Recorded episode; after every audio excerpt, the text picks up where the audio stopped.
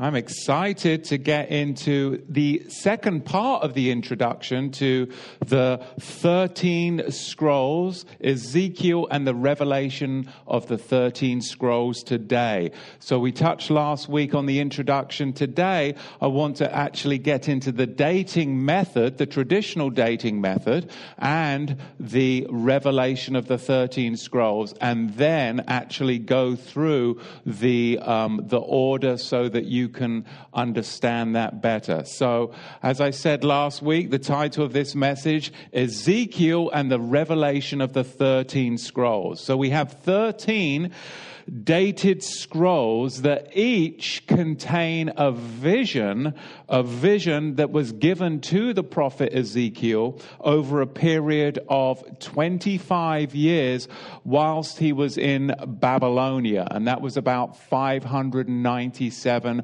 before the Common Era. So many will. Um, be this will be totally new to them seeing the scrolls in their 13 categories rather than the masoretic text um, chapters and verses which of course the king james version is based upon.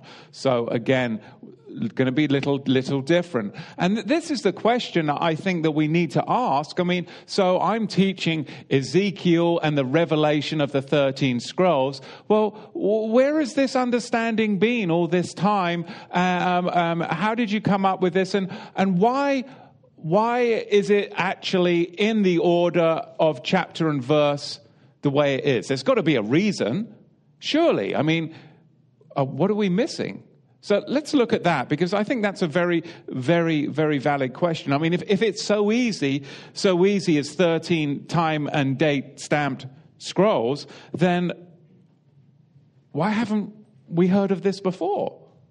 That's a question to ask, I would think. What do you think, Tim?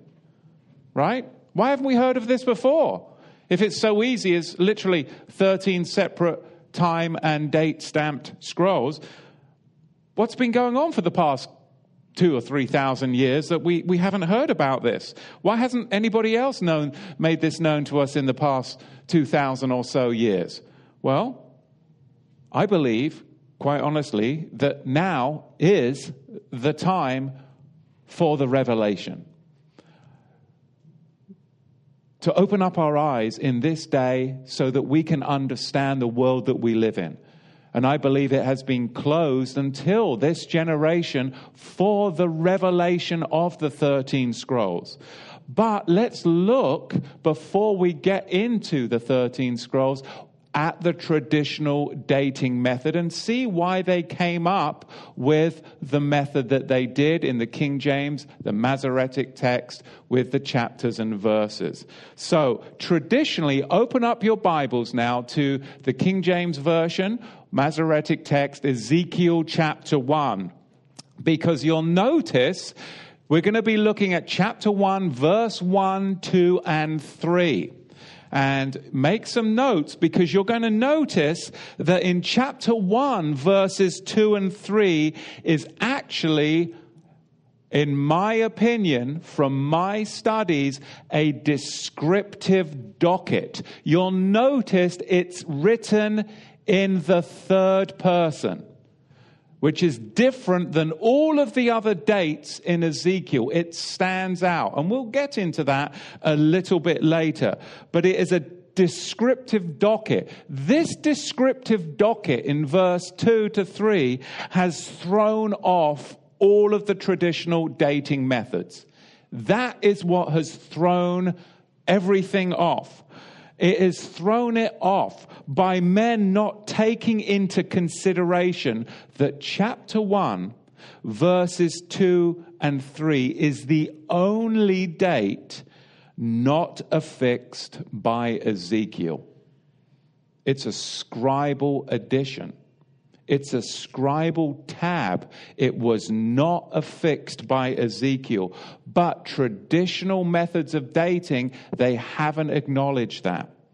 It is a descriptive scribal tab, excuse me, written in the third person, and that is what has muddled their whole thinking. That is what has muddled their whole thinking. and the whole dating method. Now, because of that, this leads to the erroneous belief that Ezekiel began his ministry in his 30th year. So the traditional dating method, they look at verse 1 and they go, Oh, Ezekiel was 30 years old when he began his ministry. The 30th year in their mind is his age, where in reality, the 30th year is actually the 30th year of the captivity of King Jehoiachin. So they're making it Ezekiel's age. But in reality, it's the 30th year of captivity since, of course, the time of King Jehoiachin. So, they believe Ezekiel's age, 30 years old, corresponds to the fifth year of the exile of Jehoiachin. The editorial note, if you look in verse 2 to 3, is not affixed by Ezekiel himself, but in the third person. Now, commenters, these commentators, what they do is they edit and then combine chapter 1, verse 1 with chapter 1, verse 2 to get it was in the fifth year of the captivity, in the fourth month and the fifth day of the month. That's what they end up with. Four, fourth month, fifth day, fifth year. Do you notice the edit? What's the edit? The edit is the removal of the 30th year. They remove the 30th year because to them, that's his age, not a date. Now, some of you are going cross eyed. But this is, once you slow this down, and those that are recording this or can look at this later and back up, you'll see how they got their dating error. You see, to the traditionalists, the edit is the removal of the 30th year because to them this is not a date, this is Ezekiel's age, which actually flies in the face of the rest of Ezekiel completely. Look at verse 1. Now it came to pass in the thirtieth year, in the fourth month, in the fifth day of the month. Four, five, thirty. Fourth month, fifth day, thirtieth year. Correct? Let's continue. And I was among the captives by the river of Chebar, that the heavens were opened, and I saw the visions of Yahweh chapter 1, verse 2. In the fifth day of the month, which was the fifth year of King Jehoiachin's captivity. What month? What month? Do we know? Do we know which month? I don't know which month. Do you know? Nobody knows which month, right? That's a problem for the commentators. So, they don't know which month it is. We don't know which month it is. But in verse 2, we can now go to see so what do they do? This is a problem. They don't like not knowing which month it is. So they take the month from verse 1, Ezekiel first person, they insert it, here we go, into verse 2, which is the editorial docket, not written by Ezekiel, but actually written in the third person. And they assign the 30th year to Ezekiel, not at a date. That combination and edit of verse 1 and 2 brings them into the whole muddling dating method. They've assigned the 30th year to Ezekiel's age, eradicating it as a date. And then in verse 2, where they've got no month, none of us do, right? What do they do? They then assign the month from verse 1 eradicating the 30th year because that's Ezekiel's age, and that's their whole methodology, which flies in the face of the whole of the scrolls because Ezekiel gives you the date and time of every single vision and scroll in the first person. But the scribal docket is written in the third person. It is a scribal tab, and we'll see historically how that comes to pass. I hope you caught that. It's a little bit of a befuddle of the mind, isn't it? And even I got my words a little befuddled, so excuse me. But it's quite, you have to work through it. Are you confused? I certainly was, and I really had to go, does it make sense? Okay, good. Because this has really been hidden for thousands of years simply because of this befuddlement and edit and misplace and assigning a date as an age when it's really a date, and then convoluting verse 1 with verse 2 and editing and combining, basically making things up. Tradition tradition, tradition of the fathers and elders. Now, if you question this, you're going to lose your job as a scribe, as an editor, as a rabbi, as a pastor. This is not something that you would lose your position teaching theology in seminary because this has been established for thousands of years. Who are you to question such things. But to me, in the simplicity of the text and by going through it very, very carefully, I think that we're going to see the revelation. They leave the year behind, ending up with the fourth month, the fifth day, and the fifth year. Whereas chapter 8 verse 1 should actually be the first scroll. 656, the sixth month, the fifth day, the sixth year, actually written by Ezekiel and predating the King James Masoretic text and the start of Ezekiel by 24 years. That's amazing to me. Look at chapter 8, verse 1. And it came to pass in the sixth year, in the sixth month, in the fifth day of the month, as I was sitting in mine house, and the elders of Judah sat before me, that the hand of the master Yahweh fell there upon me. So the day is established, the sixth year, the sixth month, the fifth day. Six, five, six right? Now, the majority of theologians, both Jewish and Christian, would not dare question thousands of years of tradition. But I dare question it, and you dare question it, otherwise, we wouldn't be in the position that we're in right now anyway, would we? They would disagree with my salient assertion of the 13 scrolls and the dating mechanism within it. To them, I would pose this question. And this question is in the hopes of awakening and the scales falling off one's eyes. Because we just read something that's very important. I was sitting in mine house. Did you catch it? I was sitting in mine house.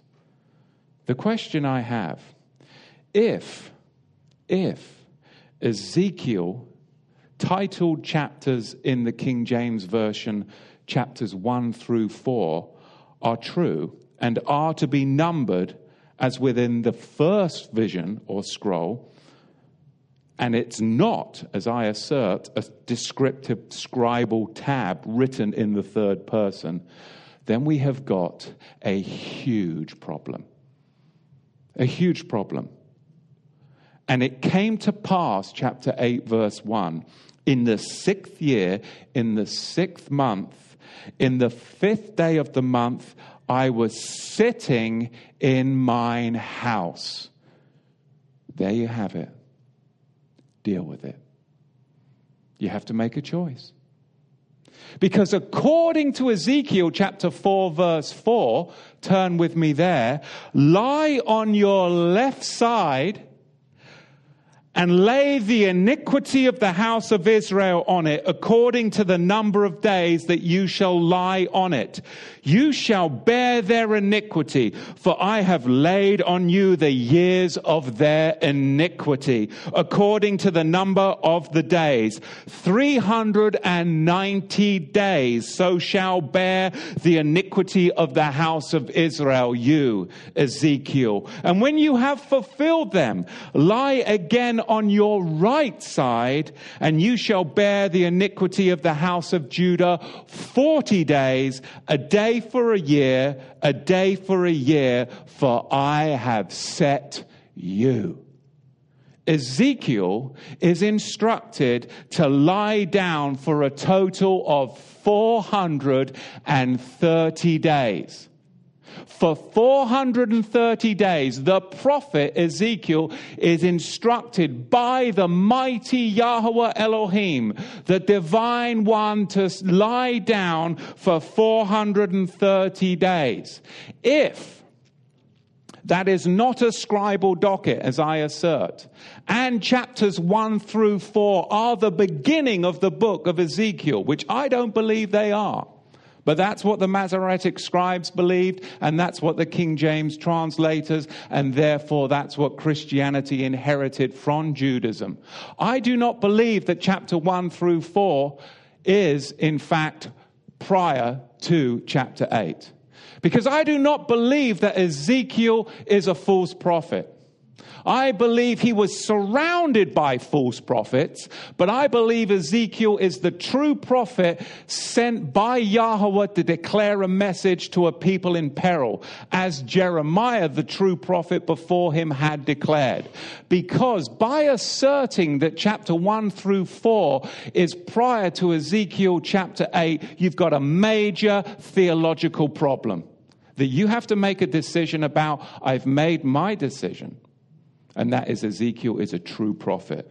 Because why is Ezekiel in chapter 8 sitting up in his house in the month of Elul, the sixth month, 06, 05, 06? You've got the date, exactly 14 months after the prophecy in chapter and beginning. We just read it where? Back in the earlier scroll, apparently, chapter 4, right? Why is he sitting up in his house in the month of Elul? Exactly 14 months after the prophecy, where he was told to lie down. Because if you want to keep the chapters as they are in the Masoretic text and the King Jimmy, you have to admit something that Ezekiel decided, you know what? I don't want to listen to Yahweh. I'm going to get up. I'm not going to obey Yahweh because he decided to get up from lying down on his, on his side in rebellion to Yahweh 10 to 30 days early. Because 30 times 14 is 420 days. Now, some Jewish calendaration will compute it at 415 days. Some no more than 30 days. So, whatever calendar you use, Ezekiel, according to the King Jimmy in the Masoretic text, he got up in rebellion to Yahweh either 10 to 30 days early than what Yahweh commanded. What are you going to do with that? That's a major problem. That's a major problem. Because Ezekiel was instructed to lie down for how long? 430 days. But 14 months later, in chapter 8, apparently, he's up sitting in his house.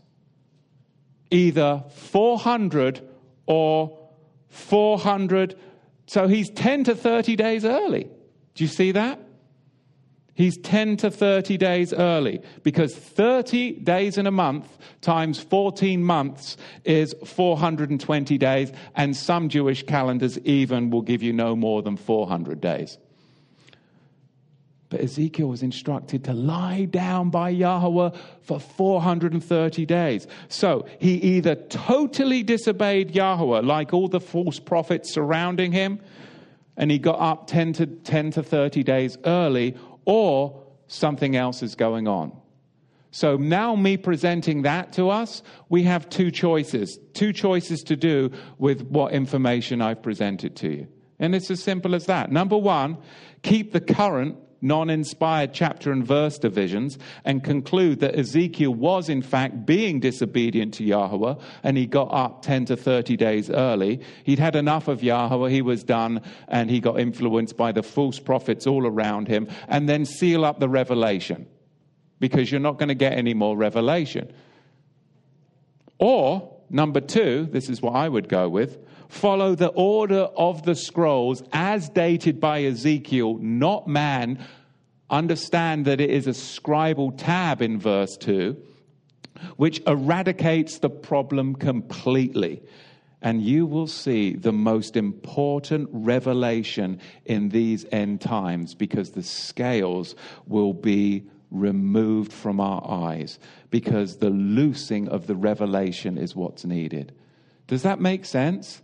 As you look and see, because this is so important. So I've mentioned this scribal tab several times, and some of you might be asking, well, how does that work, this scribal tab? Well, let's look at how scrolls were stored back in the historic days of Ezekiel, because these 13 individual scrolls would have been rolled up in one of two ways, and the Bible shows us how scrolls were actually stored historically back in the day. So turn with me to Jeremiah chapter 32, verse 10, and we'll see how one type of storage of scrolls was implemented. So, Jeremiah chapter 32, verse 10 And I signed the deed and sealed it, took witnesses, and weighed the money on the scales. So I took the purchase deed, both that which was sealed according to the Torah and custom, and that which was open.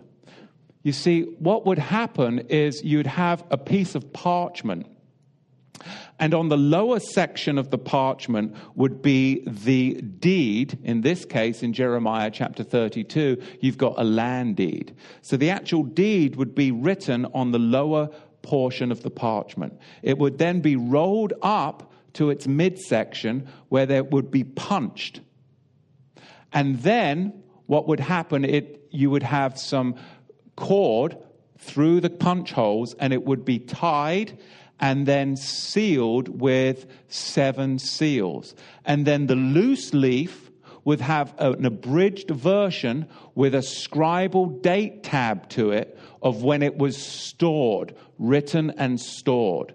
So therefore, you could take it out of a stone clay jar. You'd take the scroll out, and without breaking the seals, you could look at the loose leaf and you could see the descriptive docket by the scribe with a date of what is actually in there and who has the rights to the deed to break and loose the scroll. Does that make sense?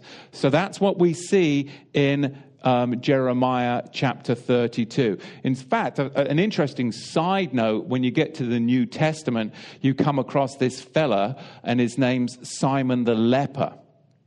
That's a terrible translation because you have to ask yourself this question Why on earth would a leper be in his house within inside the city gates? Lepers had to be outside, they were outcasts. It's, of course, Simon the jar merchant. He was a, um, a, a, a sage, and he would, of course, been a scribe, and he had many jars. And in fact, if you look at that passage in the New Testament, you'll see that there was all kinds of jars, and these were jars, of course, not only for incense and perfumes, but there were jars for handling scribal documents. So, of course, side note, we have Simon the jar merchant that was, in fact, in, allowed inside the city. And you know, one day we're all going to be in the kingdom, and he's going to be, I am sick and tired. Everyone's been calling me a leper for 2,000 years. I'm a scribe. So, you know, anyway, that's a little silly. But, you know, again, translations in the King Jimmy do cause us to stumble somewhat.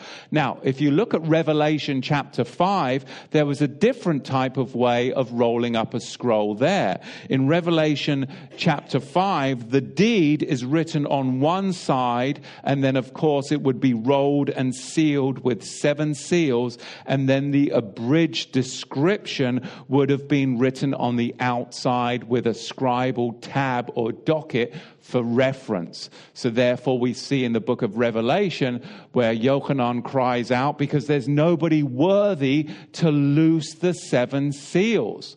Okay? So, there's the difference. In Jeremiah, you have one parchment and you have two hole punches through the center of it. On the bottom pe- piece of the parchment is the actual land deed written. It is rolled up and then thread cord is put through the punch holes. It is tied, sealed with seven seals, and then the loose leaf, the top half, has the abridged version with, of course, a scribal tab which would have the date on it.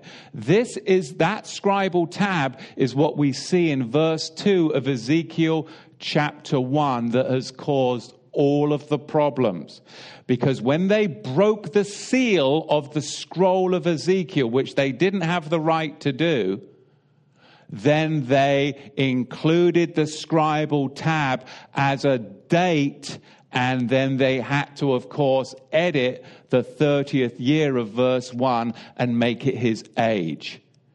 This is a major problem if we understand history and the culture and we don't go breaking seals that we don't have the right to break, then we're not going to get into the problems that we have today. Because once that seal was broken and then the scribe then asserted a certain way of looking at these scrolls and compiling them into one scroll, it became established and it went down the annals of history the way that it had been um, communicated. And again, tradition.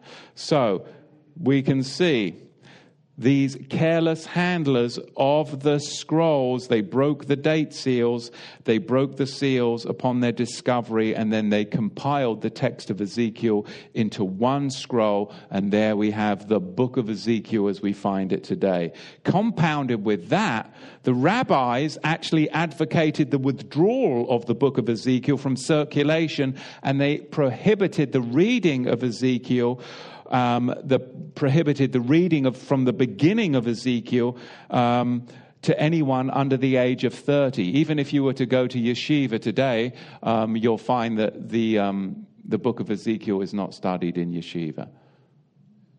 So it's been closed up. Needless to say, it was a book that was overlooked and understudied for many centuries, and by the time it became more widely accepted, its format had already been established, and therefore nobody questions it. But Ezekiel's visions that he had, these 13 visions, they were amazing.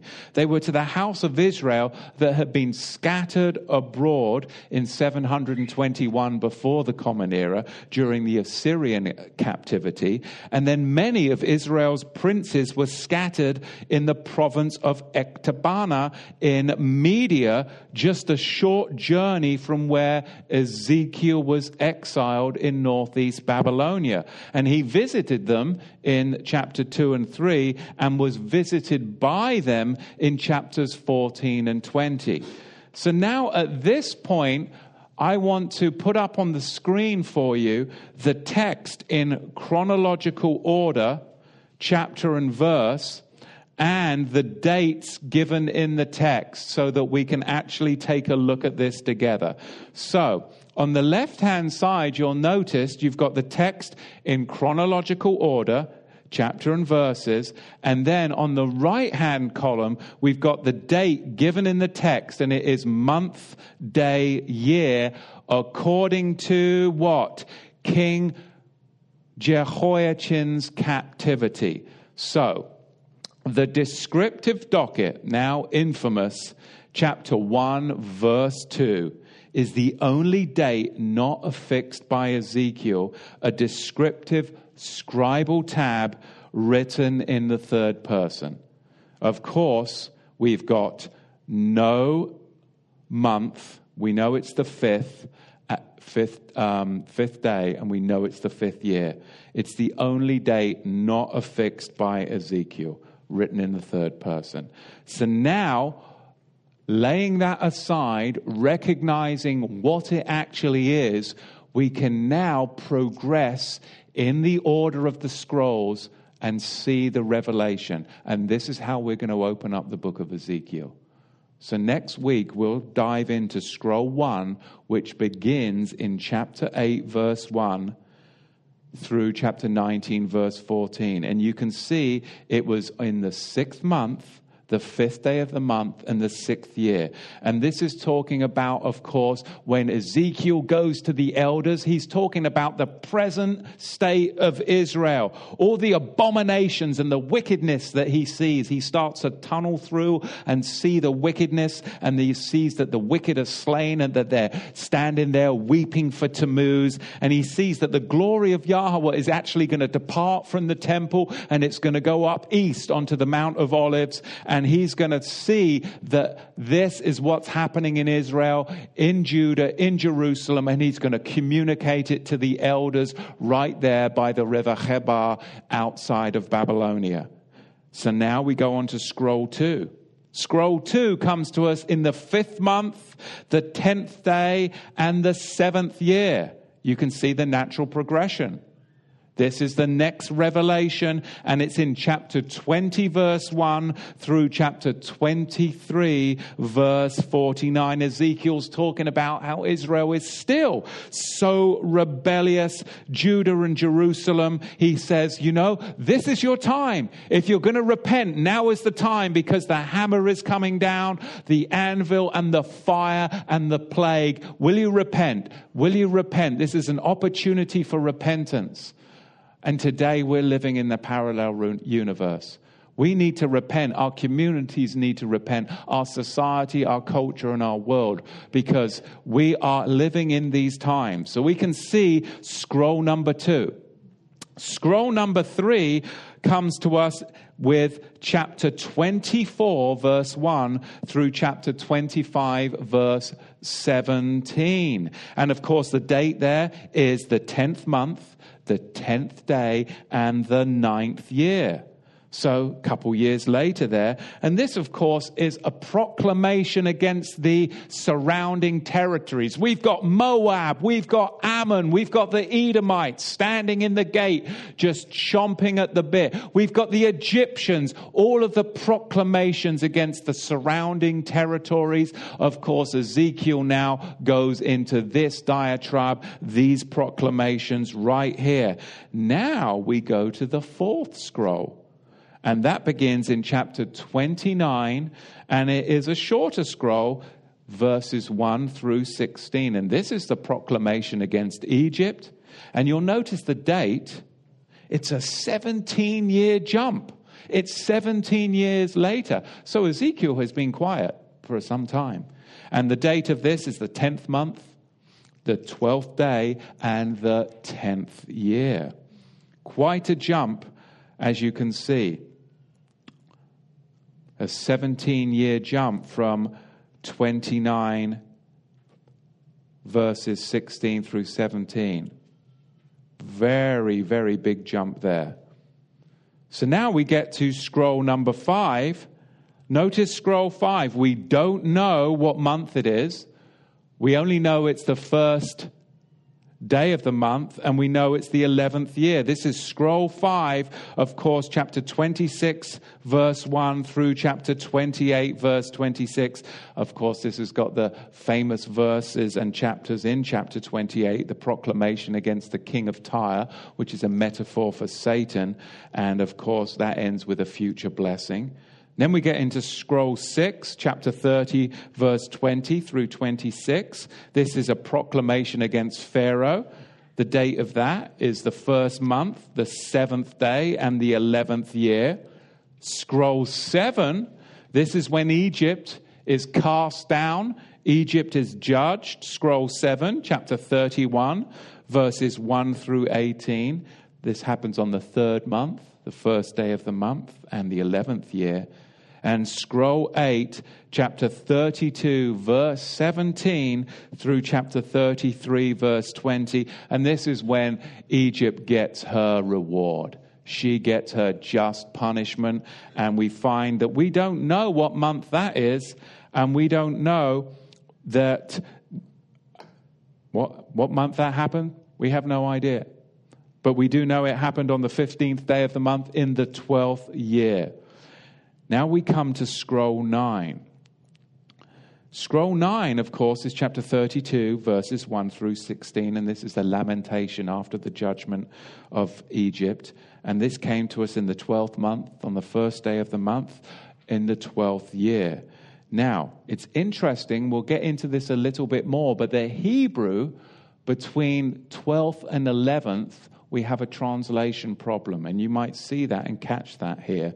But the fall of Egypt, we know historically, it came before the fall of Jerusalem, didn't it? So we have to put the fall of Egypt before the fall of Jerusalem. So I'll get into that one a little bit later for us because it's very important, scroll 9, that we understand the difference in the translations. We have a little bit of a translation error that's caused a date shift there. We'll get into that in a minute. Scroll 10, chapter 33, verse 21, through chapter 39, verse 29. Of course, the fall of Jerusalem, which happens after the fall of Egypt, and then any any prophecy at this point, it closes. So today, we have a lot of people talking about those temple visions, but that's based upon the Masoretic text in the King James erroneous chapters and verses. Because the prophecies, they stop. And this whole idea that we're caught up with today, we're going to expose as we go through the revelation of the 13 scrolls. Because we're going to see in scroll 10 any prophetical aspect of the volume of the scrolls closes here. Because in scroll 11, which is chapters 40, verse 1 through 48, verse 35, it's regulated to the back of the scrolls. It's an appendix. Ezekiel, he's an ambassador he goes and he goes to the elders, the princes by the river Chebar, and he had offered them this provisional constitution. If you repent, because look, this is happening, that is happening. If you repent, this is what Yahweh will do for you. And he gives them the temple vision and all of this amazing opportunity. Look what Yahweh will do if you will just repent. Did they repent? No. It was a conditional, conditions attached. The conditions attached were you must repent. If you repent, then Yahweh will do this for you, the temple visions. But history tells us that they did not repent. This was a conditional constitutional provision with an opportunity for glory if they had taken the condition. But they rejected it, so therefore, to take that and put it as prophecy is what's called false prophecy. It was a provisional constitutional opportunity that was rejected. Therefore, the prophetical aspect of it ceases. You cannot take that, divorce it from its historical context, and bring it forward and put it on the state of Israel, Zionism, and say, oh, this is our future. No, it's not. Get over here. I'm getting signs from the communication office. I'm, I'm like,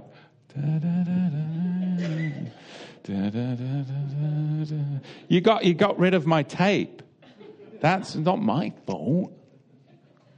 Right? I need lines. I need like, I mean, runway. We need you in the back with the, let's be doing this. Yeah. Scroll 10. Okay, when did that come? 10th month, fourth day of the month, 25th year, after a 13 year silence. Why? Because he's hoping that they'll repent. He truly wants them to receive and be the recipients of this glorious, glorious future. So he gives them 13 years. Yahweh has given us some time, hasn't he? He truly has. Thinks, thinks what, think, blah, blah, blah, think what has happened since 9 11. Got to be careful when I do that, right? But think what has happened. My goodness. I thought it was all coming down then the Patriot Act, and now you can't you can't go to the airport, before, you know, without them looking in your chapstick. I mean, it's ridiculous, isn't it? Like I got a bomb in my chapstick. Give me a break. I mean, it's insane. So he's given us a lot of opportunity. The financial crisis of 2008 was convinced then. He is long suffering. But look around. How much longer? There is a time of silence. There is a time of silence before the judgment comes. And we see a 13 year period here. I know some of you, myself included, I have been ready and prepared for over a decade. I mean, I have. We have. We have been living with expectation. And many of you, but do not give up hope because our hope is to get through the tribulation and see his glory to get through the tribulation and see his glory because it is untenable, the situation right now. It cannot be sustained. It cannot. It is a house of cards. And people are saying, oh, people have been saying that for years. Look around, wake up, because Yahweh is raising up his army. We are a strong, mighty house. I think of the strength and the faith that I have now. And I thought I had strong faith 10 years ago. My goodness, his long suffering and favor is to equip his saints, because as we get stronger in the faith, those that are aren't pressing in are getting what? Weaker in the faith. There is a disparity between the remnant and those that are just caught up in the flock and the herb and are being fleeced. Fleeced. Ready for the slaughter ready for the slaughter. So, Yahweh, we see it with the prophet here a 13 year silence because he wants to shame Israel into repentance. And I, feel ashamed. I would feel ashamed, more ashamed if I was actually born and bred in this nation. But my goodness, the opportunities that have been squandered the opportunities that have been squandered by Americans from generation to generation. And Ezekiel is trying to shame the nation into repentance. Look at all the things that are happening. Are shameful, are they not? Shameful. Governors, mayors, presidents. It's everywhere and it's from the top down. Abomination after abomination in the daylight, in the daylight. They don't do it in the shadows. Proud as anything. Ezekiel 13 years of silence to shame them into repentance. I find us in the very same situation. So, scroll 12 now is in the first month, the first day, and the 27th year, and we find it is in chapter 29, verse 17, through chapter 30, verse 19. And Babylon, Babylon will plunder Egypt And finally, we get to our 13th scroll, chapter 1. Chapter 1. You see how truth and revelation turns everything on its head. And I'm saddened, but I'm also encouraged. I can't tell you how many people have contacted me recently, personally, and said, Do you realize just to be associated, if people know that we're associated with Torah to the tribes, the persecution that we get and the ridicule and the shaming. All right, really? No, oh, yeah. It's just insane to me. Because you know what? The broad road is the easy road. And questioning these things, you just really, really find yourself with a few, few that are willing to question. And I've always been a questioner. I don't have all the answers, but I've got pretty much all the questions. And Yahweh is faithful to give us the answers if we seek Him. It says in Jeremiah 29, verse 17, that if you seek me with your whole heart, I shall be found by you. And I will, I will listen to you.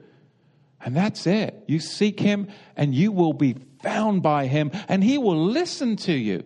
And he actually does. Because he gives us a hope and he gives us a future.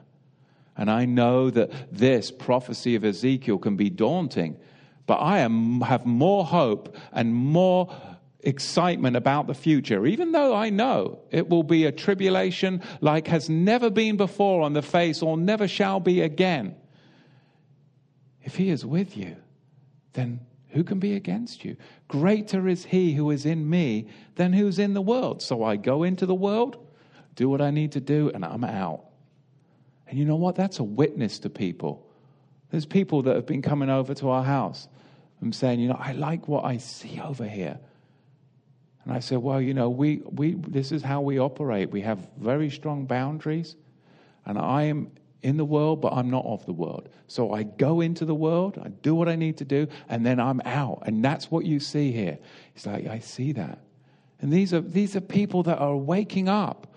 Many, one, one, one gentleman that, that was in the Christian church, but maybe hasn't been for a while.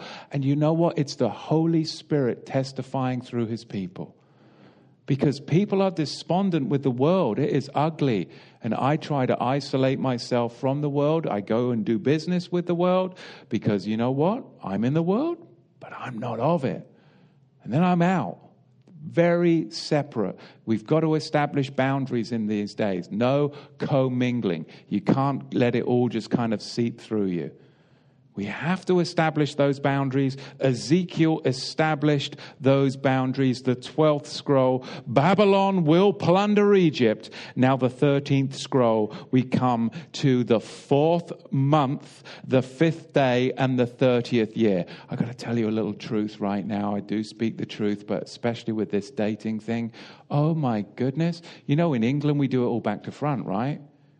We drive on the proper side of the road and also, when we do the dating, it's the day first.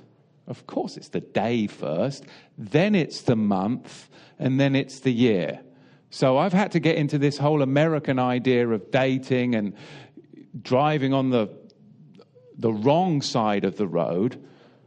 The South Africans, the Australians, the British, of course, we, we've got it right. I don't, I, so going through this, I was like, I had to make big notes. American dating. Otherwise, it sounds like a TV show, doesn't it? But otherwise, I'd have got even more confused than you're confused, right? Scroll 13, the fourth month, American style, the fifth day, and the 30th year. And of course, this is the priestly commission of judgment discharged as rebellious Israel has rejected the constitution set forth. They rejected it. So, I hope that makes sense we can put it up on the screen one more time, but I think you can download it afterwards and really go through it. But all dates, succinctly, to summarize it, all dates in the text except chapter 1, verses 2 through 3 were affixed by Ezekiel. All dates are from the first year of the captivity of King Jehoiachin, which was 599 before the Common Era, in 2 Kings chapter 24, verse 15, which lasted for 37 years and was then later alleviated. You can look at 2 Kings chapter 25, verse 27.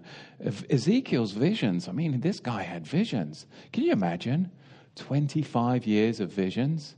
Do you know what they would? They would put you in the, in the mental ward. They would put so many drugs on you, wouldn't they? Wouldn't they?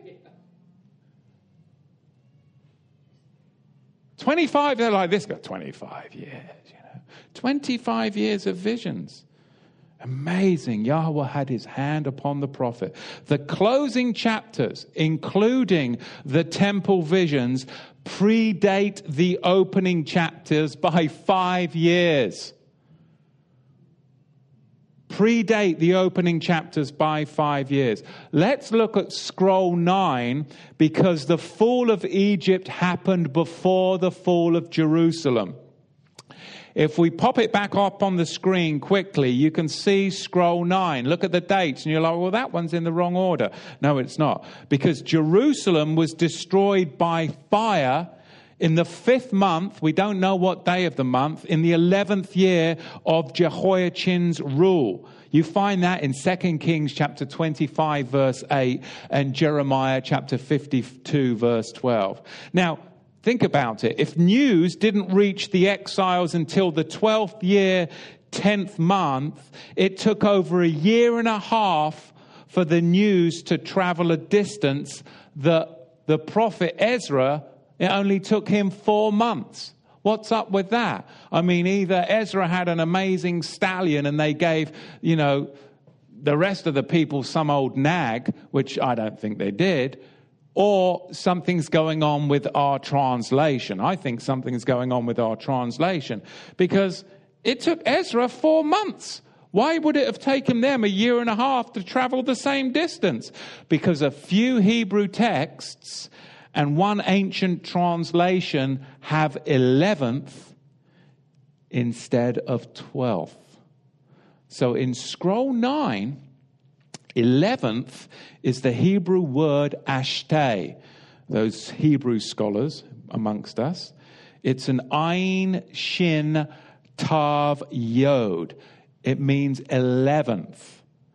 Ayin Shin Tav Yod. The Strong's numbers associated with it are 6249, 6240, and 6235. You can drill into it in your own time, and then you'll notice hang on a minute, look at the 12th, 11th. Now, 12th is the Hebrew word asar, ayin, sheen, resh. The Strong's numbers for that are 6240 and 6235. Well, hang on a minute. 11th and 12th, oh, right, they're the same. The difference is only the hook and the score of the tav and the yod in Hebrew. It's a scribal error.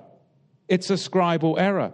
So 12th looks to me to be a Masoretic copyist mistake because it should be 11th, which would actually coincide with history because we know that the fall of Egypt happened before the fall of Jerusalem.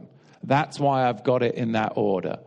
Does that make sense? I love it when somebody's agreeing with me because nobody does anymore. I feel sorry for Mario in, in, in Arizona, the poor bloke. He's getting hammered, you know. He goes anywhere and it's like, oh, you're a Torah to the tribes. I think people like throw produce at him when he goes grocery shopping. We love you, Mario, but he's getting hammered, the poor guy. I mean, it's what happens. Man, I don't understand it. Why are people so hostile? hostile. I mean, me and Steve, we were just talking in the, in, in the back room before. It's like, you know, there, there are so many different understandings. We are talking about, just talking about Shabbat. Some people, nine, there's nine hours in a day, 12 hours. You know what I mean? But within the congregation, there's many different understandings, but we can still come together. Yes, the message of the ministry that I'm vocalizing is one singular message, but that doesn't mean we're going to be all hostile and start attacking one another. It shouldn't be. Yes, we want to have one clear message that's going out, but that doesn't mean that we're all going to be exactly mean, goose stepping together, right? Even though some actually say apparently we do goose step, right? But we don't. We really don't. We really don't.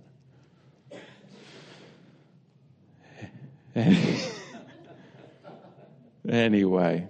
So, anyway, that's scroll nine. You looked at that order and you saw the date, hopefully, and you're like, well, why is that scroll nine?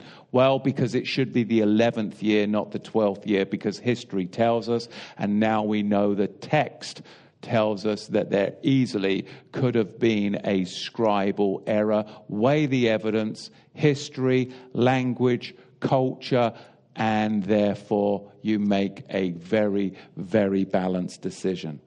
So, I, I'm thoroughly excited. I think that's about all I've got for today.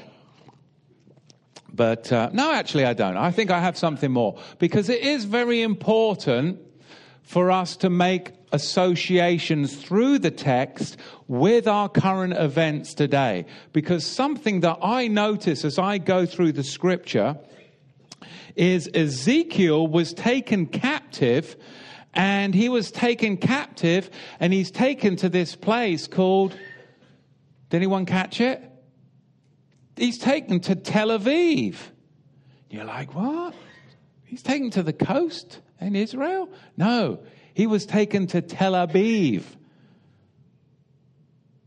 If you look at the text, Tel Aviv or Tel Aviv is near the river Chebar. It was a canal that flowed into the Euphrates just southeast of Babylon. If you look, you'll notice that's where Ezekiel was taken. He was taken to Tel Aviv a canal that flowed right off of the river Euphrates southeast of Babylon. And then I start to look in the Bible and I start to see what's happening ge- geopolitically today. And I'm like, this was a proclamation against a nation in abomination. And it happened, and the judgment was proclaimed from Tel Aviv. Well, the Bible tells us in the prophetic today that the proclamation against abomination will happen where? It will begin in Tel Aviv, not the Tel Aviv in Babylonia, just off of a canal off of the river Chebar, but Tel Aviv on the Mediterranean coast in Israel. Because look what Zechariah chapter 13 says. There's going to be a shakeup in the Middle East. There is going to be a shakeup. And I think, personally, the embassy move, it might have been what done it. That was some bad English, wasn't it?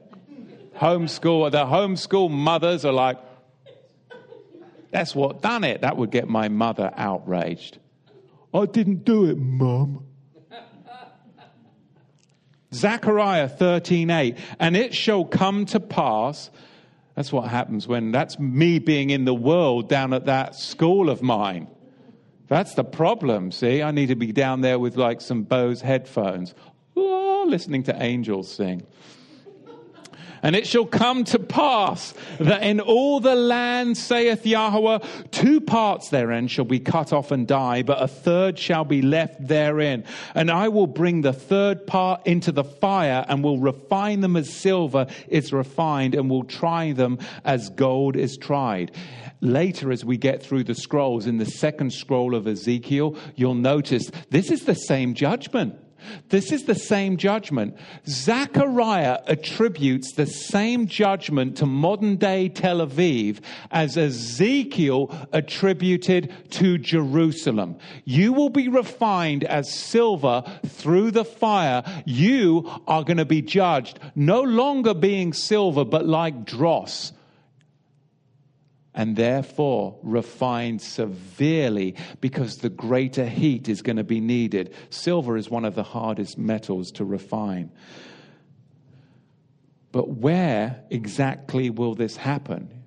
I think we need to be looking at the Gaza Strip from Ashkelon, Ashdod, the seacoast of Israel, because the Bible tells us it's going to become literally leveled like a cow's pasture.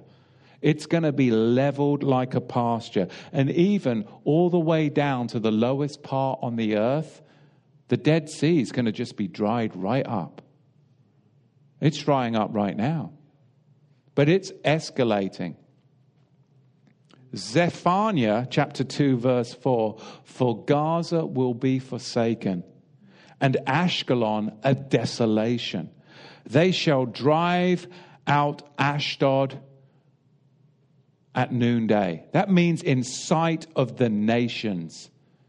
Everybody's going to know about it at noonday. There's going to be nothing hidden. They are going to drive. This is the sea coast from the Gaza Strip all the way up through Tel Aviv, all the way geographically and Ekron shall be rooted up. Woe unto the inhabitants of the sea coast, the nation of the Cherethites. The word of Yahweh is against you, O Canaan, the land of the Philistines. I will destroy thee, that there shall be no inhabitant and the seacoast shall be pastures and cottages for shepherds and folds for flocks.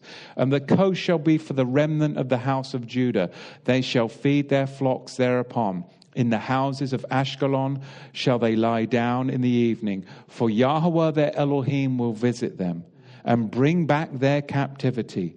I have heard the reproach of Moab and the revilings of the children of Ammon, wherewith they have reproached my people and magnified themselves against the border. I had high hopes, like many of you did, for Donald Trump, but I really think that he's a, bro- a block breaker. I mean, all of these blocks that have been just solid, they, they haven't, the globalists haven't been able to move for decades. This guy just can get in there. He doesn't, he, he works so unorthodoxly that he's just opening things up. I actually think that the globalists are using him to expedite us to the apocalypse. Those things that were blocks, man, that guy's just breaking through because he's working in a politically unorthodox way that is just shaking things up. But it's not biblical agenda. It's not your and my biblical agenda, Yahweh's agenda. It is still the same globalist agenda. There's still compromise. It's commingling, but things are happening way faster than they did with Obama, way faster than they did with Bush. Things are happening quick. You and I are seeing an escalation towards the revelation of the apocalypse. What's going to happen is the seacoast of Israel is going to be absolutely turned to a pasture. Turn to a pasture. We just read it. And it's the very same judgment that Ezekiel prophesied over the house of Judah in Jerusalem. The same silver, the same dross, the same furnace. And it's in the same place. He was in Tel Aviv, and it's going to happen in Tel Aviv, says the prophet Zechariah.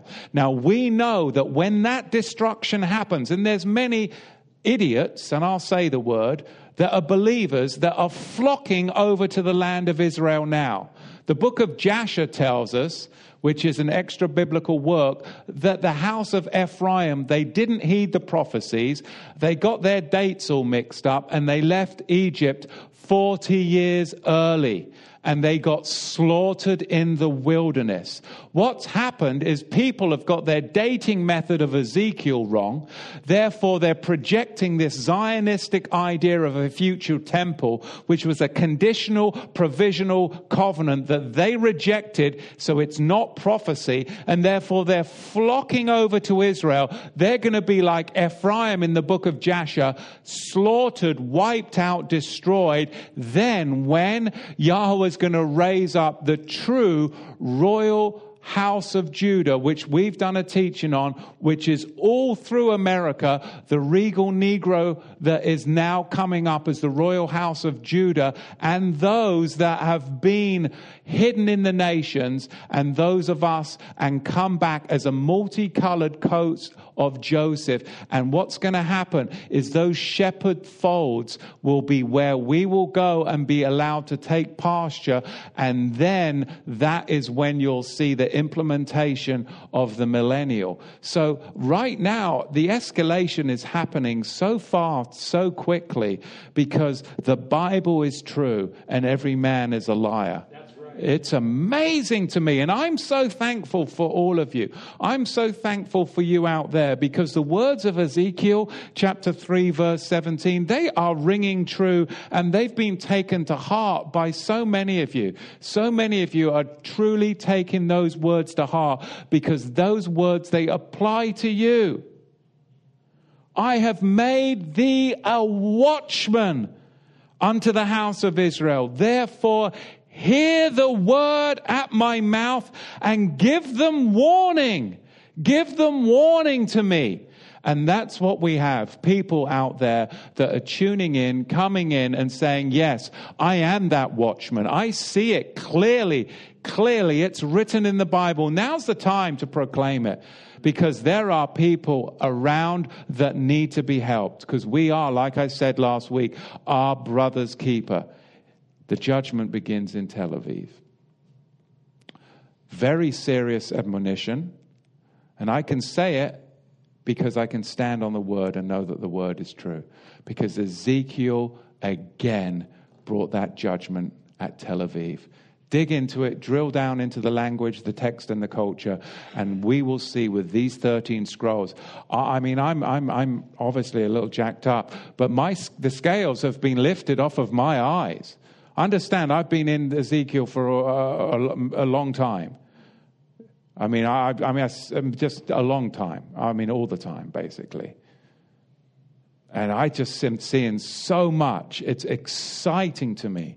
So we just ask, Father, that you would bless this word, the Abba, as we dig in next week. I'm so excited to dig into the first scroll next week, chapter 8. And Father, we ask that you would bless this message, bless this ministry, bless the people that, Abba, are listening, that, Abba, that you would give them, be a shield and a guard to them, Abba, when they feel persecuted and are persecuted, Abba. And Abba, we just thank you. We thank you, Abba, because we know that your son said that if he was persecuted, then how can a slave expect better punishment than the master, better treatment than the master? We are our Savior's servants. And if they did it to him, they're going to certainly do it to us. He wasn't popular, we're not popular, but we thank Yahweh that people listen. So, Father, we thank you. Lift this into your hands in Yahushua's mighty name. Questions, comments, anyone at all? Yes.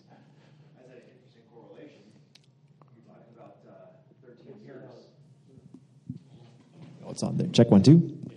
I said an interesting correlation with the 20, or you said uh, 13 years. Uh, 13 years after 9 11 would put us at 2025, which uh, the 2045 initiative puts the singularity where we have the internet in our brains. Oh, 2045? Yeah, the 2045 initiative. So that'd be a pretty good time to roll it out. The judgment, right before they pull the trigger on that, would be in 2025. And they have that on their website right there. That puts it 13 years after 9 11. Well, 13, 13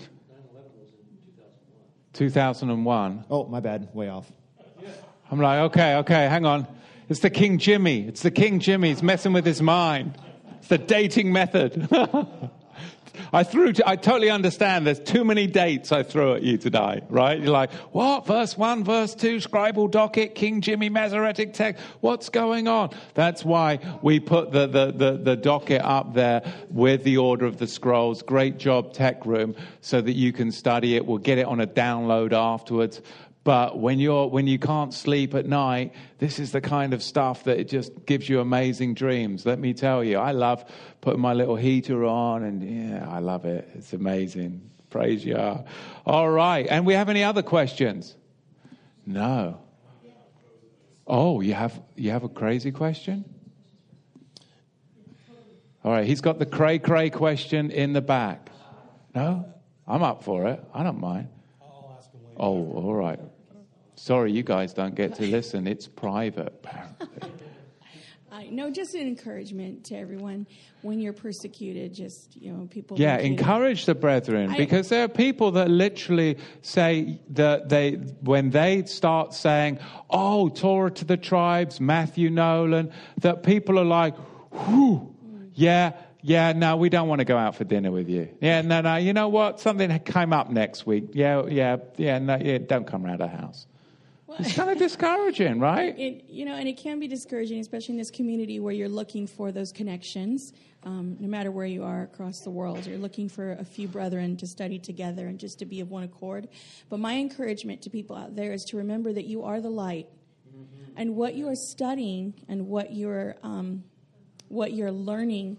Um, when you bring up Torah to the tribes and people begin to persecute you through words or whatnot, be encouraged to be the light and show them that what you are studying is bringing forth fruit by the character that you exhibit because you represent the king. And so remember that, just like you said, they persecuted the Father, they persecuted the prophets, how much more us? And um, I tell my children every day, well, we're not being hung, we're not being burned at the stake. Hallelujah.